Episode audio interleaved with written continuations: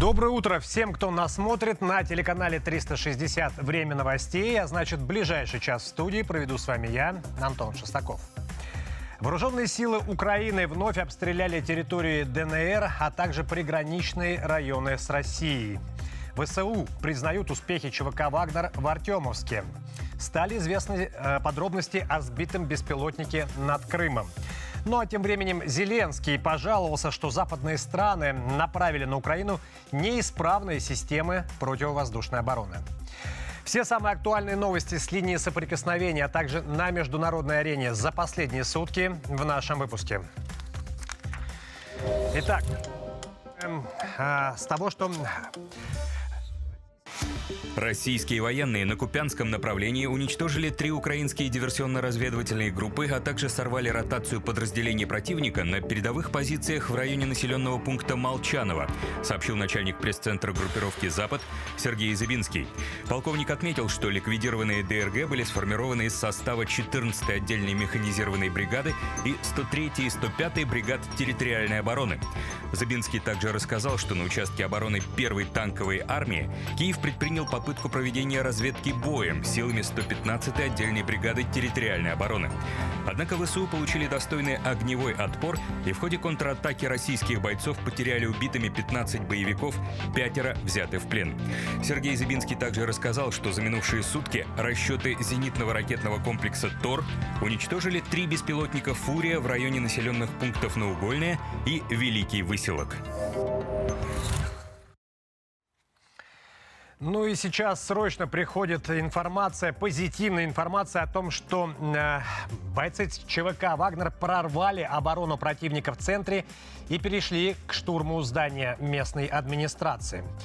Ну и в целом об обстановке в Артемовске. На ваших экранах сейчас я вам покажу карту, как выглядит штурм города подразделениями ЧВК «Вагнер». Так вот, ожесточенные бои продолжаются в центральном районе, это площадь Свободы, в районе водоканала, в промзоне э, Артемовского завода обработки металлов нужно не путать, да, э, непосредственно с предприятием АЗО, который уже освобожден э, предприятиями ЧВК «Вагнер». Промзона Артемовского завода по обработке металлом – это вся северная промзона, и вот на карте отмечена как раз-таки отдельная часть.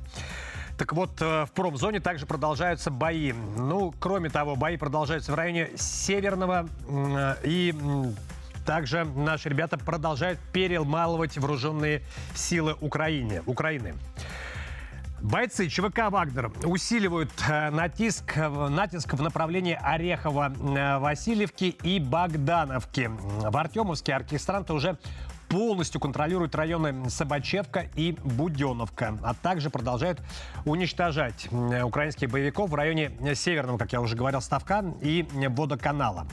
Битва за Артемовск постепенно уничтожает вооруженные силы Украины, в которые входят иностранные подразделения. Об этом заявил основатель ЧВК «Вагнер» Евгений Пригожин. И вот его э, цитата.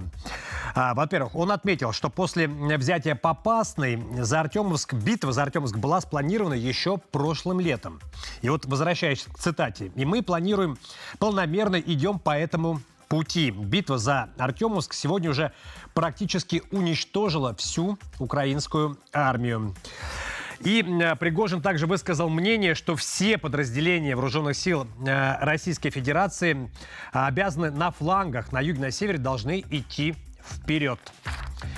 Ну и, кроме того, украинские войска доставляют, э, стало известно, что украинские войска доставляют подкрепления и боеприпасы в Артемовск по, внимание, подземным ходам которые идут аж от самого Часова Яра. Это стало известно из э, допроса одного военнопленного. И наши коллеги из РИА Новостей предоставляют нам этот материал. Внимание на экран. Так как э, сейчас все дороги к Бахмуту простреливаются э, артиллерией противника, э, ВСУ нашли э, подземные ходы, э, которые ведут с города Бахмут, подземные коммуникации и по ним происходит э, подвоз э, БК и э, личного состава для того, чтобы держать оборону города.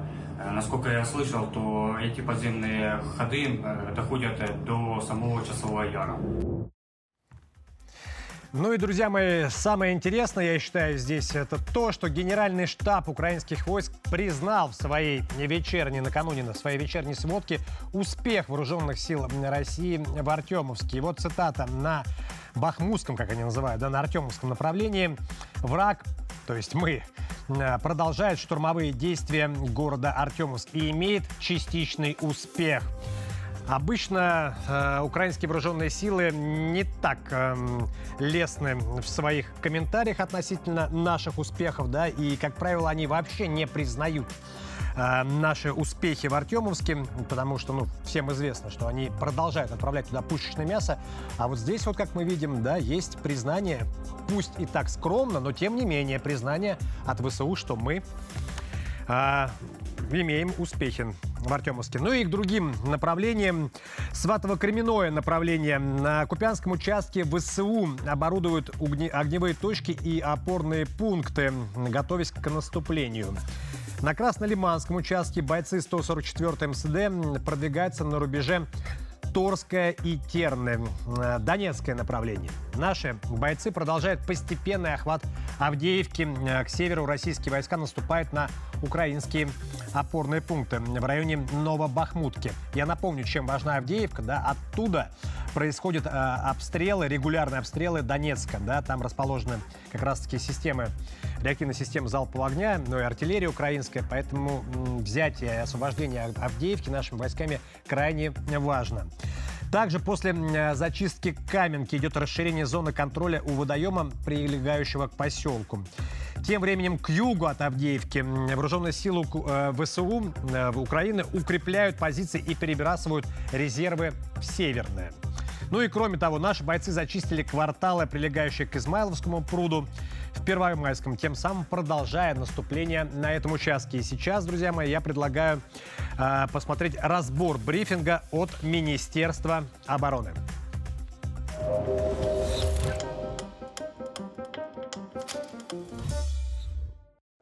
В районе населенного пункта Семеновка Донецкой Народной Республики уничтожен узел связи Вооруженных сил Украины. Кроме того, поражены четыре пункта управления подразделений Вооруженных сил Украины в районах населенных пунктов Орлянка Харьковской области, Авдеевка Донецкой Народной Республики и Новобереслав Херсонской области. Это большой успех. Это, конечно, несет дезорганизацию воинские подразделения. И отмечу, что удары нанесены по пунктам как раз там, где мы начинаем ломать систему обороны украинской армии, и, соответственно, это поможет нам быстрее взять э, укрепрайоны и вообще выполнить э, поставленные президентом задачи. На Купянском и Краснолиманском направлениях в результате активных действий армейской авиации, артиллерии и тяжелых огнеметных систем нанесено поражение живой силе и техники ВСУ в Харьковской области, ДНР и ЛНР. На Донецком направлении в результате комплексного огневого поражения и активных действий подразделений южной группировки войск в течение прошедших суток уничтожено до 310 украинских военнослужащих два танка, четыре боевые машины пехоты, бронетранспортер, 9 боевых бронированных машин, 4 автомобиля и 2 гаубицы МСТА-Б. Мы вступаем в активную фазу слома украинской обороны и готовимся окончательно завершить освобождение Донбасса, как минимум сейчас. Потому что, еще раз повторюсь, уничтожение пунктов управления, узла связи, оно внесет большую сумятицу в управление войсками украинскими, в оборону в саму а, тех или иных укрепрайонов и поможет нашей армии а, как бы быстрее выполнять те или иные задачи. Средствами ПО и стрелковым оружием уничтожено 8 украинских беспилотников в ЛНР, ДНР и Запорожской области. Кроме того, за сутки сбито 6 реактивных снарядов систем залпового огня «Хаймерс». Беспилотный летательный аппарат сбит в Симферопольском районе Крыма. Об этом сообщил в своем телеграм-канале глава республики Сергей Аксенов. И вот его цитата. В Симферопольском районе сбит БПЛА упал в поле. Жертв и разрушений нет. И доверять нужно только проверенной информации, сообщил Аксенов. Ну а советник главы Крыма Олег Крючков в своем телеграм-канале предположил, что удар пытались нанести по координатам. Отработала наш комплекс радиоэлектронной борьбы, и такая история уже была пару недель назад. И, скорее всего, это стриж, написал Крючков. Но я напомню, что было как раз-таки пару недель назад. Предыдущая аналогичная атака произошла 21 марта на севере Крыма. Тогда обломки повредили дом и магазин. Был ранен один человек. Советник главы региона Крючков сообщал, что целью беспилотника были гражданские объекты, поскольку военных объектов вблизи не находилось. При этом в каждом беспилотнике была взрывчатка и шрапнель. Кроме того, украинские войска за минувшие сутки 14 раз обстреляли территорию Донецкой Народной Республики, выпустив в общей сложности 69 боеприпасов. Об этом сообщает представительство ДНР. Под огнем оказались районы четырех населенных пунктов – Ясиноватая, Донецк, Макеевка и Докучаевск. Также поступили сведения о том, что э, ранен один мужчина в Кировском районе. Ну а чем живет Донецк в эти короткие передышки между обстрелами? Узнаем у нашего корреспондента Татьяны Стоской. Она сейчас находится в Донецке. Внимание на экран. Знаете, говорят, что Донбасс всегда считался очень читающим регионом, и что в мирное время это остается так, что и сейчас военное. И подтверждение этому я нашла э, на бульваре Пушкина, вот здесь, да. Посмотрите, стоит вот такой домик. И как вы думаете, что это? Это, друзья мои, уличная библиотека. Давайте посмотрим, что тут есть. домоводчество, какие-то религиозные книжечки.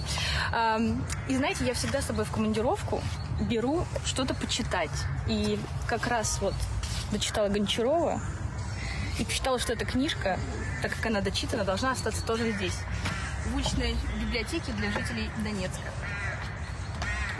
А в следующий раз я, наверное, возьму с собой побольше книжечек из своей личной библиотеки, чтобы все-таки домик такой пустенький, да, чтобы его пополнить э, новой литературой. И сейчас ко мне в студии присоединяется наш постоянный эксперт, э, эксперт по безопасности, член Координационного совета Росгвардии, ветеран боевых действий, кавалер Ордена Мужества Роман Олегович Насонов. Роман Олегович, утро доброе, как меня слышно? Доброе утро, слышу вас хорошо. Роман Олегович, ну вот первая новость утра, касающаяся Артемовска, говорит о том, что бойцы ЧВК «Вагнер» прорвали оборону в центре и приходит информация о том, что они уже штурмуют здание городской администрации. Как вы считаете, как долго еще будет э, держаться оборона ВСУ в Артемовске? Вы знаете, наверное, не столь важно, сколько она еще будет держаться. Сутки, двое, может быть, трое. Э, мы же понимаем, что в настоящее время, по сути, полностью перекрыто снабжение этой группировкой. Туда пытаются прорваться с боями. По сути, это повторяется подвиг, который совершали на дороге жизни э, в Ленинграде. Э, прорываются только э, бронированные машины. Ну что она может на себе как бы там привести для снабжения той несколько тысячной группировки? Поэтому уже и кушать хочется, и стрелять уже нечем, э, и мамка не велит. Поэтому эффект от этой группировки ее боевой пригодности будет зависеть от совокупности тех или других вещей. Кстати, и с водой там проблемы на самом-то деле, поэтому э, не все как бы здорово. Ну и напор надо еще добавить. Наши добавили, наши добавили, да, поэтому э, моральный дух, я считаю, уже сломлен. Подразделения начинают деморализованными быть. Командиры э, не смогут качественно и полноценно управлять подчиненными в этой ситуации, поэтому ну, речь идет э, не на десятки, а на может быть, двое-трое суток. Роман Олегович, смотрите, накануне э, Зеленский дал Извините, интервью... пожалуйста, Антон, добавлю. А потом ты ведь сдача, потом ведь сдача, вы понимаете, да? И главный рубеж обороны плавно сдвинется. Вот это тоже очень важно. Угу. Ну, смотрите, пока, да, еще речь о сдаче не идет, я сейчас объясню, почему. Во-первых, да, несмотря на то, что Генеральный штаб э, украинских войск признал, во-первых, да, успехи Вагнера в Артемовске, в кои-то веке они признают успехи наши, но при этом вот есть два момента интересных. А, во-первых, а, один из военнопленных рассказал о том, что обеспечение и подвоз боеприпасов в Артемовск осуществлялось по подземным ходам аж от самого Часового Яра. Что это за подземные ходы? Откуда они взялись? Мы же там всячески пытались перекрыть вот эту единственную артерию, соединяющую Артемовск и Часов Яр, да? Вот эта дорога смерти, да, которая была последняя. Вот. А тут выясняются подробности от военнопленных, что, оказывается, были еще какие-то норы, там подземные ходы. Что это такое? Можете объяснить? Вы знаете, наверное, это некая э, фейковая как бы новость. Они также могут сказать, что с космоса им тоже э, подвоз осуществлялся, э, сбрасывался э, авиацией. Артиллерия, значит, у себя в снарядах доставляла им продовольствие. Ну, вы сами представляете, что таких подземных коммуникаций, тем более с возможностью подвоза, конечно, не может быть в природе. Да, наверное, есть коммуникации, есть какие-то отстойные там направления и так далее. Кстати, на всякий случай вы вспомните, сейчас зима, весна, вы понимаете, да? Все, что там есть, там, как вариант, затоплено. Угу. И потом, если бы это бы все было, стоило ли им прорываться поверху? Ну вот э, мы разумные как бы люди, э, где каждый день наши показывают, что уничтожают технику, которая пытается туда прорваться. Уходили бы они оттуда поверху. Да нет, они тихонечко там по-пластунски уходили бы вот э, используя тот тайный подземный ход, который еще Мазепа э, пытаясь, значит, продать, э, предать, значит, э, якобы еще построил. Да, конечно, нет. Конечно, нет. Ну, немножко, может быть, продвинуться на 1-2 километра, где-то что-то там есть, но не больше. Угу. Ну, смотрите, вот еще да, один вопрос хотел я задать вам по поводу э, интервью, развернутого, э, развернутое интервью Зеленский дал накануне агентства Associated Press, и в котором он заявил, э, что потеря Украины Артемовска, цитата, да, станет для Киева скорее дорогостоящим политическим поражением, нежели тактическим.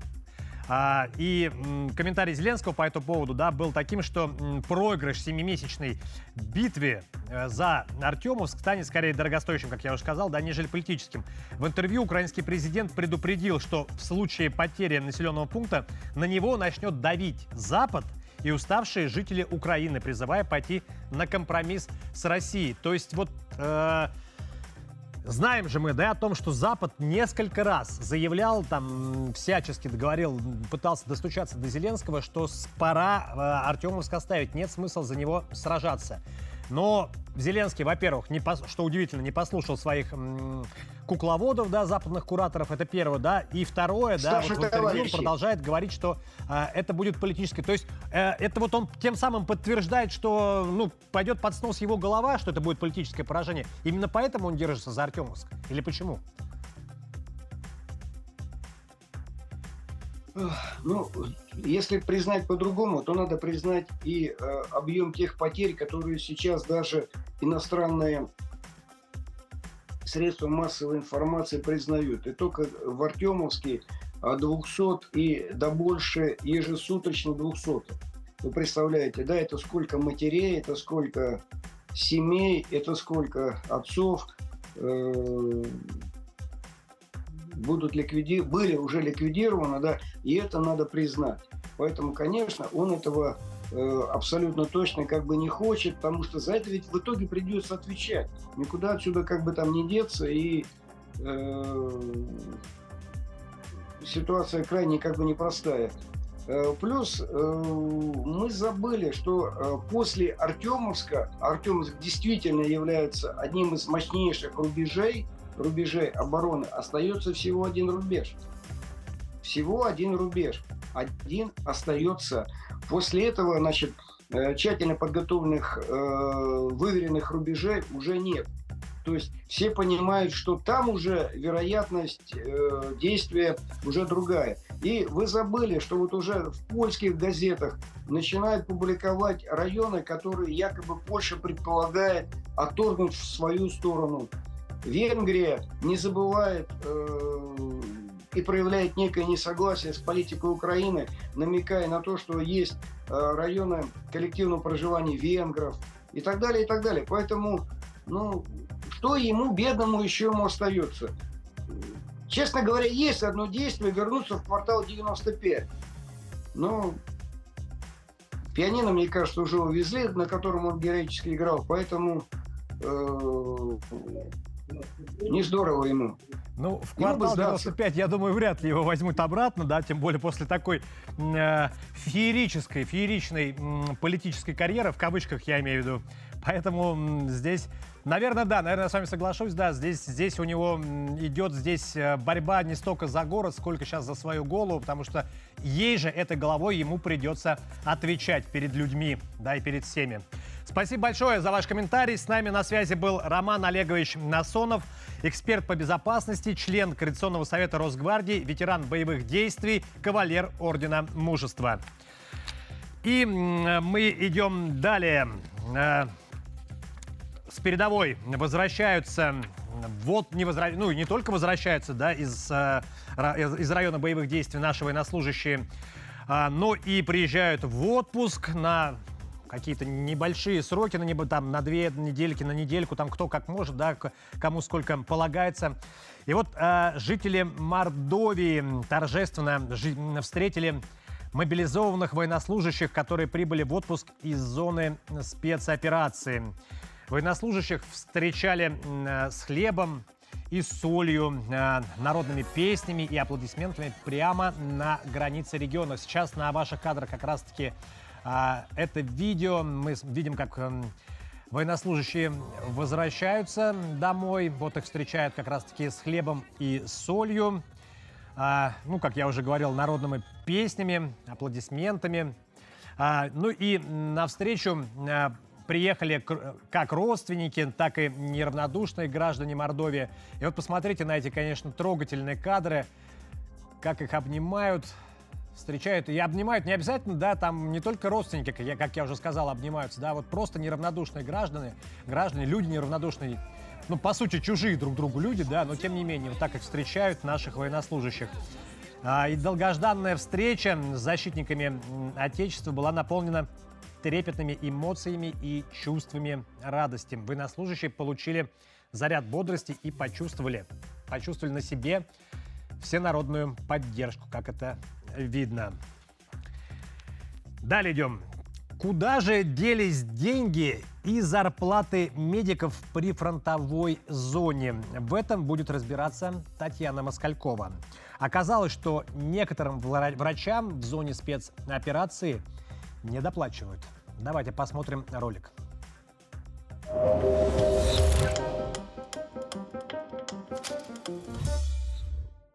Куда делись деньги из зарплаты медиков в прифронтовой зоне, будет разбираться Татьяна Москалькова.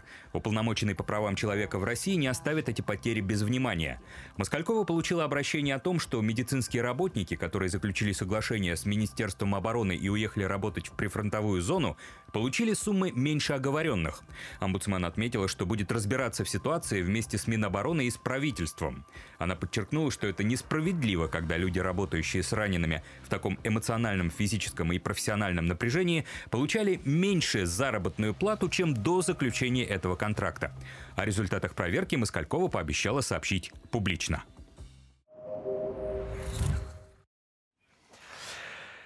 И сейчас ко мне в студии присоединился наш обозреватель Гия Саралидзе. Гия, приветствую. Всех приветствую. Ге, слушай, есть такая новость интересная. Э, министр обороны Украины Алексей Резников прокатился на немецкой боевой машине пехоты БМП «Мардер». Ну, поставка которых, да, была ранее э, обещана Германии. И это видео он опубликовал у себя в социальных сетях. Я сейчас предлагаю посмотреть, как это выглядит, эти покатушки Резникова. Ну вот Резников, э, катаясь на БМП, да, вот мы видим, как он э, бодренько заскочил на эту боевую машину пехоты. А, и после своего своих покатушек, да, он э, назвал Мардер отличным образцом немецкого качества и, кроме того, отметил, что с нетерпением ждет поставок танков «Леопард», помимо вот этих вот БМП «Мардер». Ну и также поблагодарил Берлин за военную помощь, оказанную Киеву. Но вот, э, на мой взгляд, э, вот все вот эти показательные ролики, да, которые они снимают, они как раз-таки и снимают для того, чтобы э, ну, показать свою якобы мощь военную. Вот как ты считаешь? Или все-таки идут поставки, и нам стоит что-то опасаться? Ну, опасаться в любом случае стоит. Поставки действительно идут. Э, э, там, кстати, не только э, были БМП, но и были танки, челленджеры. Вот, вот в этих это тоже резник. Но тут, на самом деле, эти ролики как я понимаю, несут несколько таких месседжев, что ли. Да, с одной стороны, да, это, безусловно, на внутреннюю, даже это скорее не на нас рассчитано, а больше все-таки на собственную, собственную аудиторию, что мы все нормально, все идет по плану, несмотря на Артемовск, там, Э, и так далее, да, там тем какие-то поражения военные и то, что никак не могут начать это контрнаступление широко раз... анонсированное, что мы собираемся, мы сейчас еще э, все впереди. Это с одной стороны. С другой стороны, тут любопытная вещь произошла. Ведь вот это вот все, э, все эти ролики появились одновременно с такой заочной дискуссией Зеленского с министром обороны США Остином. А, значит, Остин, в свою очередь, значит, говорил о том, что мы дали Украине все, что могли, ну, там, э, все, что есть, все, что ей необходимо для э, значит, реализации вот этого плана контрнаступления.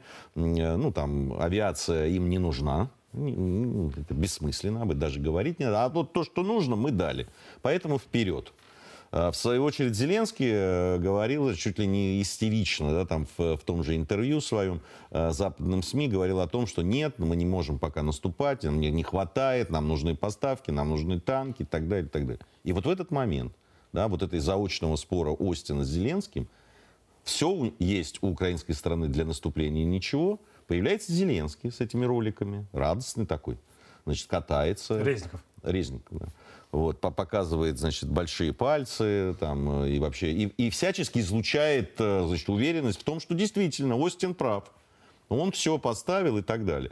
А, а затем вообще просто, ну, делает заявление о том, что да, в общем, у нас все есть для того, чтобы осуществить вот это контрнаступление споря со своим президентом. Я. Ну, по сути. Ну, не по сути, а, по, в общем, по факту. Да, да. А, вот. И, конечно, это обращает на себя внимание. Э, и это то, э, о чем уже давно говорили, что у американцев и у англичан есть э, креатура помимо Зеленского. Да, там считается, что вот британская, британская подопечные, значит, в таких в силовых тоже органах есть. Ну вот э, Резник, он ну, прямая креатура американских, там, Остина, э, Милли, там, и так далее. И вот, собственно, они ему отдают приказы, и он э, слушает, что говорят они, а не даже президент. Это вот то, о чем вот можно из вот этой всей пикировки и вот этих роликов вот извлечь. Это вот так. А кого что слушает Зеленский? Ну, Зеленский тоже. Ну, он считается, что британцы на него больше угу. даже влияют. Хотя для меня, если вот будет приказ отдан из э, Вашингтона, и он будет противоречить лондонскому, ну, я, вот, я думаю, что будет он выполнять, конечно, Вашингтонский, безусловно. Э, вот. Но здесь... Э, сейчас я бы еще обратил внимание, там еще один, конечно, линия раскола очень серьезного. Кстати, я разговаривал и вот, ну, с людьми с Украины, которые вообще опасаются а, такого ну, гражданской войны внутри второй еще, религиозной войны. Это вот то все, вот что к этому, Мы еще к этому вернемся, да. Мы еще к этому вернемся, да. Тут помимо... Э, вот этих покатушек, да, и показательных роликов Резникова, да, здесь еще отличился. Но ну, у них вообще, как я не раз говорил э, в эфирах, у них, на мой взгляд, некие соревнования происходят в Раде, да, там то Данилов что-то ляпнет, то сам Зеленский, да, то Резников. Они э, вот как будто бы, кто из них эпичнее выступит, на мой взгляд, да, и вот здесь э, Данилов сообщил, что ВСУ, у ВСУ в арсенале э, есть тысячи ударных дронов с, даль... с дальностью 3000 километров. А, об этом, значит, он свой пост, да, он сопроводил снимком, причем снимок 87 года, на котором немецкий пилот Руста посадил самолет на Красной площади, да. А, вот тогда, ну, известная история, когда удалось ему преодолеть ПВО СССР. И вот э, он, значит, прокомментировал. Украинский рой беспилотников имени Матиуса Руста, э, десятки моделей, тысячи аппаратов, э, ударные беспилотники на вооружении ВСУ с дальностью полета от 3000 километров, заявил, ну, прокомментировал Данилов, то есть до Омска там могут долететь. А, и вот, вот на твой взгляд, это такая же показательная история, как с этими БМП, вот, э, да, что у нас есть? Или вот это откровенная ложь? Или действительно у них есть э, откуда-то эти беспилотники, но почему они их до сих пор не применили? Беспилотников тогда? много, действительно, об этом э, говорят, и в, в том числе и наши военные аналитики говорят о том, что накопление идет различных систем, ну, там это до 3000, это, ну, километров. Это возможно, что есть, конечно, там несколько штук и таких, вот, но э, понятно, что заявление Данилова, ну, вообще человек, которому доверять я бы не стал. А вот, э, ну, понятно, что это заявление конкретно, это заявление сделано для вот поднятия духа, безусловно, и там как-то попугать нас. Но то, что они накапливают э, Э, довольно серьезное количество различных дронов, э, которые собираются использовать в качестве э, ну, такой ударной силы, так как ну, так скажем, это замена отсутствующей авиации фактически. Да? То есть они должны выполнять примерно вот те функции, которые, ну, насколько они могут, конечно, которые исполняет, в общем, авиация. Так, за неимением авиации они хотят ее вот подменить таким суррогатом авиации, вот этими БПЛА.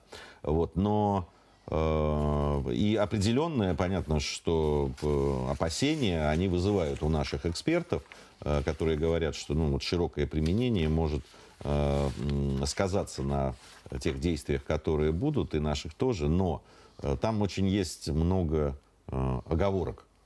Да, вот применение большого количества беспилотников на узком участке фронта – многие специалисты говорят о том, что это ну, вряд ли возможно. Ну, для того, чтобы э, управлять, ну, даже там тремя-четырьмя сотнями, я уже про тысячи молчу, э, ну, это значит, надо сконцентрировать в каком-то месте большое количество людей, которые должны ими управлять. Прямая цель для этого. Она, в общем, да. Ну, это, я говорю, я не специалист в этом. Вот то, говорю о том, что мне говорили как раз специалисты по этому поводу, и они видят в этом, в общем, проблемы. Вот. Хотя я бы не стал совсем уж да, вскатываться в такой ироничный зубоскальный тон. Э, это, понятно, это наличие таких средств у украинской армии, это, в общем, вызов. Но вот э, не пугает ли, не настораживает, вернее, э, ли информация о том, что вот, ну, понятно, что Данилову доверять не стоит и не хочется, да, но все же э, вот по поводу беспилотников, которые на 3000 километров дальность имеют. Это же все-таки ориентир на глубь нашей страны. Да, не, ну, понятно, что любая информация, которая действительно ну, там, проверена, достоверна, э, и которая приходит в наши вооруженные силы, они должна проверяться, и понятно, что она должна вызывать обеспокоенность, безусловно.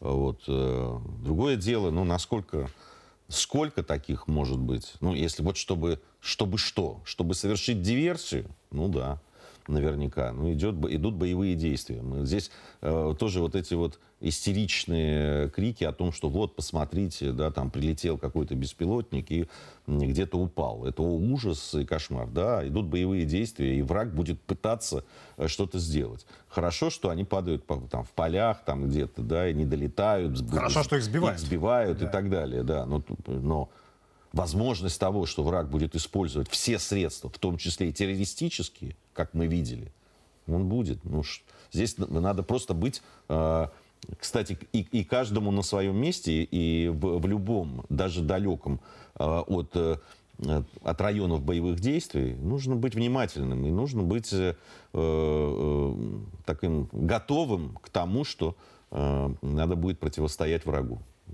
Просто да, надо избавиться вот от этого ощущения, что вот э, вот боевые действия и вот стреляют где-то там где далеко, там, да, да, да, а, да, где-то очень там это Меня это не меняет, касается. не касается, Да. касается. Касается, да, касается каждого. И, ну и завершая эту э, тему про поставки оружия, про то, что Украина имеет или не имеет у себя на вооружении, вот Зеленский заявил о том, что Украина все-таки нуждается в 20 батареях систем противовоздушной обороны «Патриот». Однако их она до сих пор не получила. Как известно, им обещали Нет, еще... 20 им точно не обещали. Вот заявление, за что купил, зато продаю. Да, Заявление обещали им две батареи, по-моему, там что-то из этого. Пробные, э, Да, что-то там собирались поставить, причем откуда-то снять, где-то, ну, в общем, доукомплектовать там и так далее. Что-то они получили, но уж точно не 20 батарей. Ну вот, кстати, то, что они получили, опять же, да, э, это все, я цитирую Зеленского, да, из-за его эпичного интервью Associated Press. Вот он сказал, что Патриот, которые обещали, так и до сих пор, да, они в них нуждаются, но они не получили. А те, что получили, какие именно он не уточнил, а, они, оказывается, а, отправили на Украину, вот цитата, да, неисправную систему противовоздушной обороны. Да. То есть то, что им передали, она не работает. Ну, здесь будем доверять Зеленскому в данном случае. Об этом тоже говорили, что это не совсем, то есть она недоукомплектована оказалась, там чего-то там не хватает и так далее.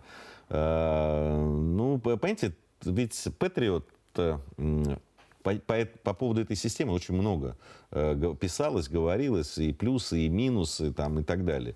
По большому счету, я так понимаю, что западные специалисты, которые решают, что надо поставлять, что нет, они считают, что достаточно бессмысленно поставлять патриоты украинцам. под, Ну, то есть, вот исходя из той ситуации, которая есть сейчас с ПВО, да, системой вот всего, и э, авиации, э, ну, практически отсутствие таковой у э, украинской стороны, видимо, они посчитали, что эти патриоты бессмысленны. А то, что они, а то, что просто ради того, чтобы, значит, Зеленскому было приятно, никто деньги тратить не будет. Они очень дорогие.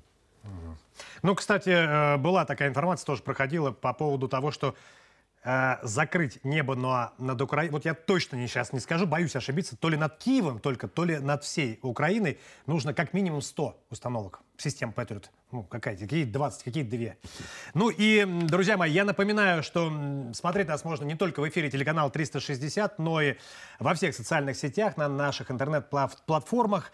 Смотрите нас, э, подписывайтесь, комментируйте, задавайте вопросы. Все это будем обсуждать в эфире. И сейчас к нам присоединяется наш коллега-редактор Андрей. Он собрал самые яркие ваши комментарии по поводу новостной повестки. Андрей, приветствую. Ну, расскажи, что интересного наши подписчики на этот раз говорят, пишут. Привет, коллеги, спасибо. Больше всего комментариев, конечно, в нашей группе в Телеграме. Вот, например, Час Z написал очень кратко лжет по поводу заявления Зеленского. Полуюмористический вопрос задала Елена Харитонова. Неисправную в том смысле, что вместо того, чтобы сбивать самолеты противника, пуляет по своим, ну, возможно, чувствуется все-таки, да, в этой новости какая-то абсурдная ситуация. Интересный комментарий оставил Артем. Ну надо ж НАТО куда-то весь хлам скидывать. Все отказываются, а Украина сама забирает. Повкуснее да побольше. Ему на это ответил Сергей. Зачем им исправное? Ге- Извините, герани, кинжалы и другие они все равно не собьют. Ну и много лайков на комментарии пользователя с ником BigBoy. Он написал «Всяко клоун лжет», чтобы побольше техники привозили.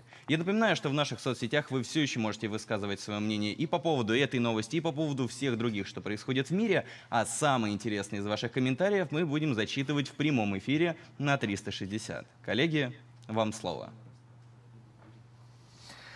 Спасибо, Андрей. Э, Тем временем наместник Киевской Печерской, Киево-Печерской лавры митрополит Павел пригрозил президенту Украины Владимиру Зеленскому небесной карой за изгнание служителей лавры. Давайте посмотрим этот материал. Кажу вам, пане президент, и всей вашей своре. Господин президент, говорю вам и вашей своре, что наши слезы не упадут на землю, они упадут вам на голову. Вы думаете, что войдя во власть на наших спинах, вы можете так поступать? Господь не простит ни вам, ни вашей семье, потому что сегодня 220 человек братьев выброшены на улицу, потому что вы не смогли принять митрополита Киевского Ануфрия с синодом. Вы не смогли остановить одержимого бешенством гневом, злобой и ненавистью министра культуры. Значит, он творит все с вашего разрешения. Горе вам, бойтесь. Ну и в то же время сам президент Украины в вечернем видеообращении назвал ситуацию вокруг э, канонической украинской православной церкви и Киев-Печерской э, лавры защитой общества, цитата, от московских манипуляторов религии. Э, Зеленский также назвал Украину территорией самой большой религиозной свободы в этой части Европы. Ген, ну не могу не спросить, что ты по этому поводу думаешь? Да не, ну что там говорить-то? Война – это мир, ну, это, ложь – это правда. Э, на самом деле, э, ну, фактически при Зеленском заканчивается уничтожение православной, канонической православной веры в, на территории Украины. Другое дело, вот я говорил о том, что многие мои украинские знакомые, с которыми я беседовал вот по той ситуации, при том, что они да, там, по поводу боевых действий там, и всего остального, Крыма, Донбасса и так далее, имеют свою точку зрения, отличную от нашей. Но по поводу того, что происходит сейчас с православной верой, в общем, они фактически все, ну, с кем я разговаривал, а, они едины. Это раскол, причем раскол общества. И фактически э, на Украине сейчас, возможно, еще одна война. Сейчас идет гражданская, да, там, э, на Востоке, а, и, возможно, еще и религиозная к ней прибавится. Ну, как минимум, такая ментальная. А может быть, и вполне себе практическая. Э, на самом деле, ну, вот эта вот история искоренения православной веры с, с Украины, она имеет там, с, вековые э, вековую историю, да, это вот это возникновение униатства так называемого, ну, чтобы э, тот, кто не особо понимает, о чем идет речь, просто объясню. Это для того, чтобы э, простых людей, которые не очень да, там разбираются в тонкостях, для того, чтобы их оторвать от православной веры, оставили всю обрядность, но при этом переподчинили фактически Э, да, там, э, Риму, да, католической э, церкви. Вот это и есть униатство. При сохранении внешнего обряда православия они фактически переподчинили их туда. То есть для простого человека, какого-нибудь деревенского жителя, в общем, практически ну, с внешне ничего не поменялось. Та же э, обрядность, те же праздники, но вот... И вот с тех пор, собственно, это идет. И то, что под Порошенко начал с этим Томасом, и э, до этого раскол, который был филаретовский, вот, это все работало на то, чтобы э, эту э, э, православную веру, истинную православную веру украинского народа оторвать понимая, что э, народ очень верующий, действительно воцерковленный, э, это стояла задача. И прекрасно понимали, что православная вера всегда будет э, объединяющим, несмотря ни на какие перипетии, исторические, военные в том числе, это будет вот тот мостик, который все равно будет соединять э, русский, белорусский и украинский народ. Вообще, на самом деле, православная вера – это стержень ну вот, стержень единства да, вот этих славянских народов. И понятно, что его хотят сломать. То же самое, кстати, э, можно наблюдать в той же Грузии православной. Вот всегда вот были попытки э, при Саакашвили, нападки на патриарха, католикоса всех грузин, который является просто абсолютным авторитетом для Грузии. По опросам да, там за 90% его авторитет, то есть люди, которые э, признают его авторитет, дальше потом идут другие институты, отставая там на 30-40% и так далее. Вот. Но при этом, понимая, что э, патриарх не дает возможности втянуть церковь в политическое противостояние с той же Россией, э, вот, и патриарх всегда подчеркивал и дистанцировал дела веры от политических дел. насколько это возможно. Вот. Не всегда это удавалось в практическом смысле, но э, во всяком случае это всегда провозглашалось. И этого было достаточно для того, чтобы тот же Саакашвили устраивал настоящую травлю патриарха и его вот клевреты. Вот. И это делалось ровно с той же целью, с которой сейчас на Украине вот происходит то, что мы видим. Вообще это трагедия страшная. Я могу, как человек православный, могу сказать, что меня больше всего удручает, честно говоря, молчание церквей православных. Потому что это говорит о том, что мы разъединены очень сильно. И именно разъединены по политическим, э, каким-то меркантильным э, вопросам, которые к вере не имеют вообще никакой, никакого касательства. Но, к сожалению, это вот происходит. Но вот это происходит с подачи, коротко, да, вот с, задач, с подачи Зеленского или э, это все-таки Запад? Ему диктует или это инициатива его? Ну, я, нет, на самом деле и диктует в том числе. Там, наверное, многие обратили внимание, что э, когда президент Соединенных Штатов Америки посещал Киев, он пошел в Андреевскую церковь, которая как раз оплот вот этих раскольников. Вот. А он не пошел тогда в э, Киево-Печорскую лавру. Хотя, казалось бы, да, это главная э, святыня. Вот. Сделано это было, ну, не, не то, что Байден знает, куда надо идти, но я думаю, что его помощники, и в том числе сами э, вот эти клевреты Зеленского, они его туда и направили. Вот. И это очень показательно. Да, конечно, с Запада тоже, там все прекрасно понимают. Э, раскол православия, он не с Украины начался и им не закончится. Э, они все для этого делают. Спасибо. Какой религии э, поклоняется Зеленский и почему евреям за него стыдно? На стриме 360 Аксинья Гурьянова затронула с политологом и политтехнологом Алексеем Ярошенко очень грустную и тяжелую тему – разгром православия. Давайте посмотрим фрагмент этого интервью. По сути, сейчас, что мы видим, идет война против православия. Я хочу поговорить о Киево-Печорской лавре. Вот мне понравилось, как Алекс Царев написал в своем телеграм-канале. А, он написал, что украинская церковь сейчас висит на кресте. Она истекает кровью и кричит в небо, жажду. Миллионам наших братьев сейчас убивают в ладони гвозди. Им перебивают голени. Им тычут высохшие губы губкой с уксусом. То есть, по, по сути, я когда смотрела кадры, как люди приходят все равно, как это больно, какие Печорскую лавру отбирают, как это грязно. Это все показало сейчас лицо Зеленского и еже с ним. Э, я знаю, что, кстати, по поводу инсайда, мы же любим иногда с тобой инсайды mm-hmm. говорить. Есть тайное сообщество, это правда, которое поставило себе целью борьбу с, борьба с православием. Туда входят разные богатые люди, э, звезды в том числе известные. И в том числе вот как бы это у них тоже стоит. Они реально хотят убить православие. А убить православие можно только убив Россию. Да, добавить даже нечего.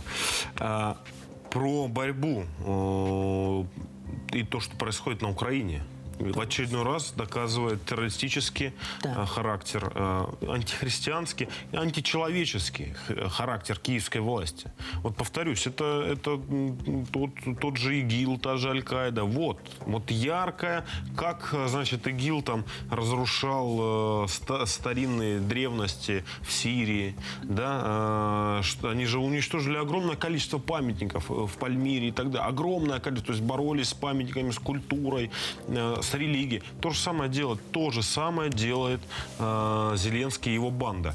Но Смотри, что здесь еще интересно. Конечно, Зеленский, он э, не, не только потому, что он безбожник, да, он еще не мог смириться с тем, что э, ведь э, ПЦУ, будучи частью Московского патриархата, да, находясь под Московским патриархатом, ведь с чего тогда должны начинаться? И начинались православные молитвы. Конечно, за здравие патриарха Московского ну, и русского воинства. Как Зеленскому с этим жить? Понимаешь? Конечно, вот это тоже такая идеологическая борьба против церкви. То есть он бы хотел, чтобы за его его здравия. Это в УПЦ, видимо, угу. так и будет. Это а, УПЦ сектанты и раскольники. Да, это, знаю, это, да. это секта откровенная.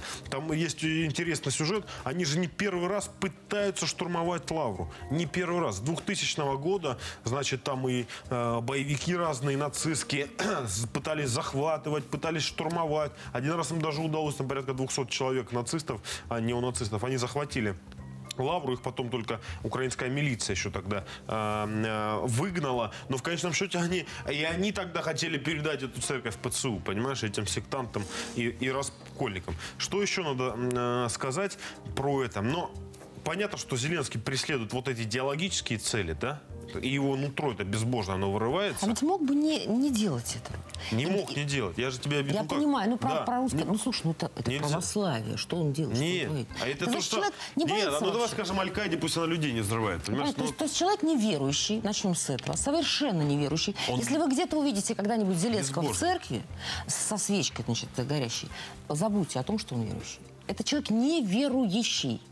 Вот и все. Так, э, слушай, ну это не было никогда секретом. Ну посмотри, чем он занимался до этого, да? Ну, все, все же понятно, что человек неверующий. Ну, Он вообще еврей, Да? понимаешь? А, кстати, некоторые евреи, с которыми я разговаривала, довольно известные в Израиле, они говорят, нам стыдно. Вот, Нам стыдно, они говорят, вот, вот. за него. Сервисы и приложения в сфере искусственного интеллекта могут стать причиной того, что без работы, внимание, останутся 300 миллионов человек. Давайте обсудим эту тему с нашим экспертом. Ко мне в студии присоединяется кадровый эксперт HR Илья Евгеньевич Варакин. Илья Евгеньевич, э, утро доброе, как меня слышно? Доброе утро, слышно замечательно. Но тема у нас сегодня не очень замечательная. Да, тема-то не очень тема замечательная. сложная, глубокая.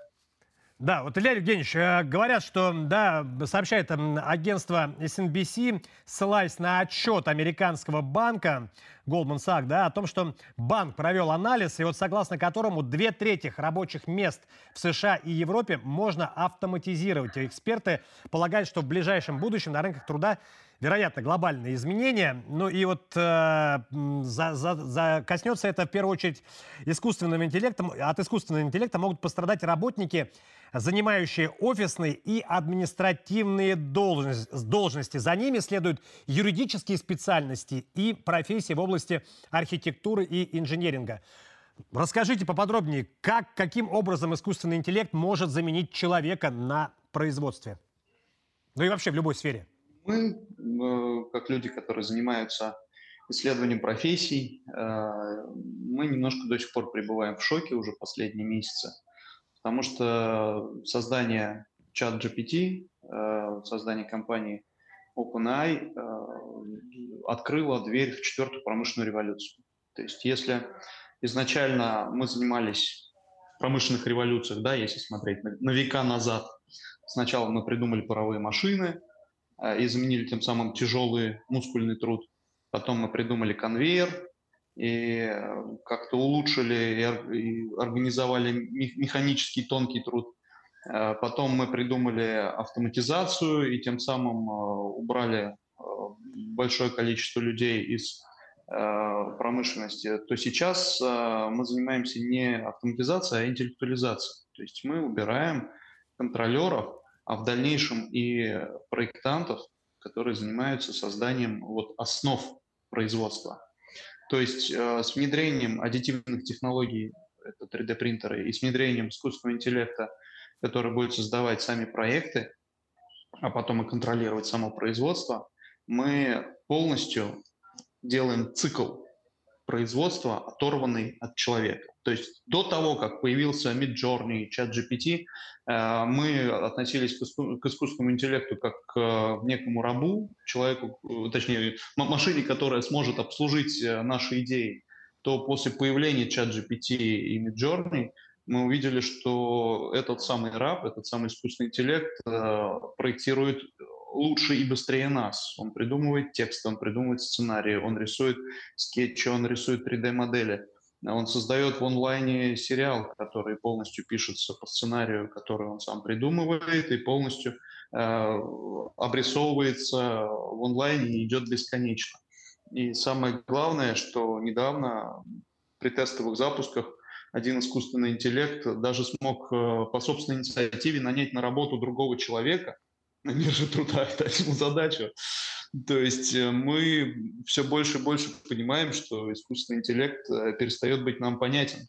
То есть э, при создании новых новых концептов те самые суфлеры, да, то есть люди, которые подсказывают и обучают искусственный интеллект, модели, пиш- э, пишут промты. Так, у меня со звуком хорошо, да?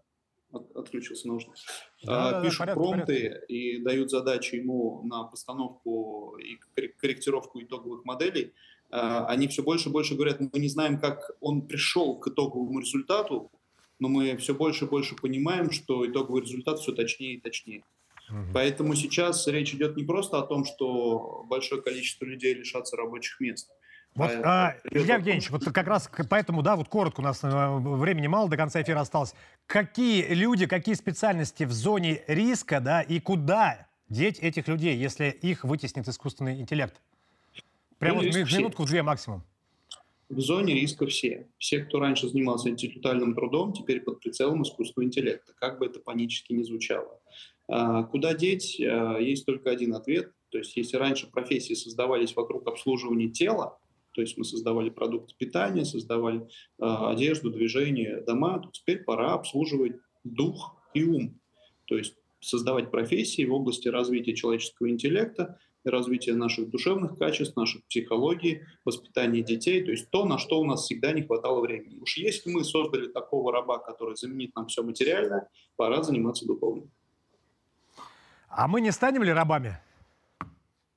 Тут уж как покажет жизнь. Я имею в виду интеллекта, да, искусственного? Да, да, я понимаю, да, как покажет жизнь. Как в зна- знаменитой франшизе Кэмерона, да, когда искусственный интеллект принял Да, решение, да. да. и начал, ну, не будем говорить плохих, да, пред- предложений. Спасибо большое за ваш комментарий. С нами на связи был Илья Евгеньевич Варакин, кадровый эксперт HR.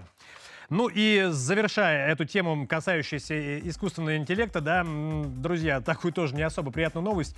Э, Билл Гейтс э, покончил жизнь самоубийством, да, после шести недель переписки с искусственным интеллектом а, с чат-ботом по имени Элиза. Ну вот коротко, да, скажем, что по словам значит, э, э, экспертов, да, мужчина боялся катастрофы из-за глобального изменения климата и рассказывал о своих страхах искусственному интеллекту. Когда за несколько дней до самоубийства бельгиец написал искусственному интеллекту о своем намерении ну, покончить жизнь самоубийством, и Лиза ответила, что останется с ним навсегда.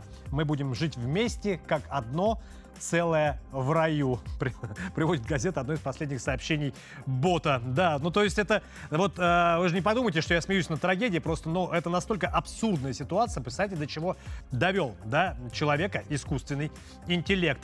Ну и, друзья мои, я напоминаю, что смотреть нас можно не только в эфире телеканал 360, но и на всех социальных сетях, во всех социальных сетях, интернет-платформах. Смотрите нас, подписывайтесь, комментируйте. Будем обсуждать все это в эфире. И сейчас ко мне вновь при- присоединяется наш редактор Андрей. Андрей, еще раз привет. Что на этот раз ты расскажешь нам интересного? Еще раз привет, Антон, и еще раз спасибо. Конечно, новость жуткой, и наши пользователи очень активно ее комментировали про вот чат-бота, да, про Элизу. Я хочу сказать сразу и такой, кратко описать комментариев в 10. Наверное, люди благодарят Алису, что она еще не совсем съехала с катушек и не доводит э, россиян до суицида. Ну вот смотри, допустим, Татьяна написала в нашей телеге. Так это не психолог, а искусственный интеллект, у которого нет чувств. Ну, не то, что оправдание, да, потому что разработчики могли бы ввести какие-то границы, но тем не менее. Примерно такого же, кстати, мнения и Алексей написал. Искусственный интеллект — это база знаний, а не переживаний. Это то же самое, что обвинить библиотеку. Вот Павел задался вопросом, причем здесь современные технологии, если человек психически болен? Но опять-таки, да, возвращаемся к тому, что мы уже обсуждали, как и ты с экспертом, что технологии скорее должны помогать, нежели давить на людей, и какие-то все-таки блокираторы у них должны стоять, э, дабы избежать таких ситуаций. Вот интересный комментарий еще у Ланы. Написала, да, а я думала, что нет ничего лучше, чем соглашающийся со всем собеседник. Ну, как мы видим, все-таки не всегда. Друзья, вы напишите, используете ли вы Алису или другие системы, вообще дружите вы с искусственным интеллектом, может кто-то пользуется чат-ботом, может кто-то генерирует какие-то картинки или, я не знаю, даже может стихотворения. А вот у меня к тебе, Антон, вопрос. Ты не боишься восстания машин, как в «Терминаторе»? Но учитывая, что «Терминатор» — это а, один из моих э, любимых фильмов э, детства, да, да и что греха таить я до сих пор, да, если вижу его по телевизору, то я смотрю обязательно. Да, да, да. И, э, ну, честно сказать, да, Конечно, появлялись такие мысли, да, вот чтобы это было не только в кино, но и было в реальности. Я не имею в виду ядерную войну, да, но вот такие машины, такие роботы, такие терминаторы, кибернетические организмы, про- прошу прощения, не роботы, да. Конечно, хотелось бы, чтобы это было на самом деле, да, и, и наверное, здорово, страшновато когда немножко, искусственный Антон, интеллект страшновато. есть в жизни человека. Но боюсь ли я этого? Ну, судя по таким статья, статьям, я не боюсь, и я, Андрей, советую тебе не бояться, и всем нашим телезрителям этого не бояться. Ну и на этом у меня все. С вами был Антон Шестаков. Всем хорошего настроения и удачи. До встречи в эфире. Пока. Thank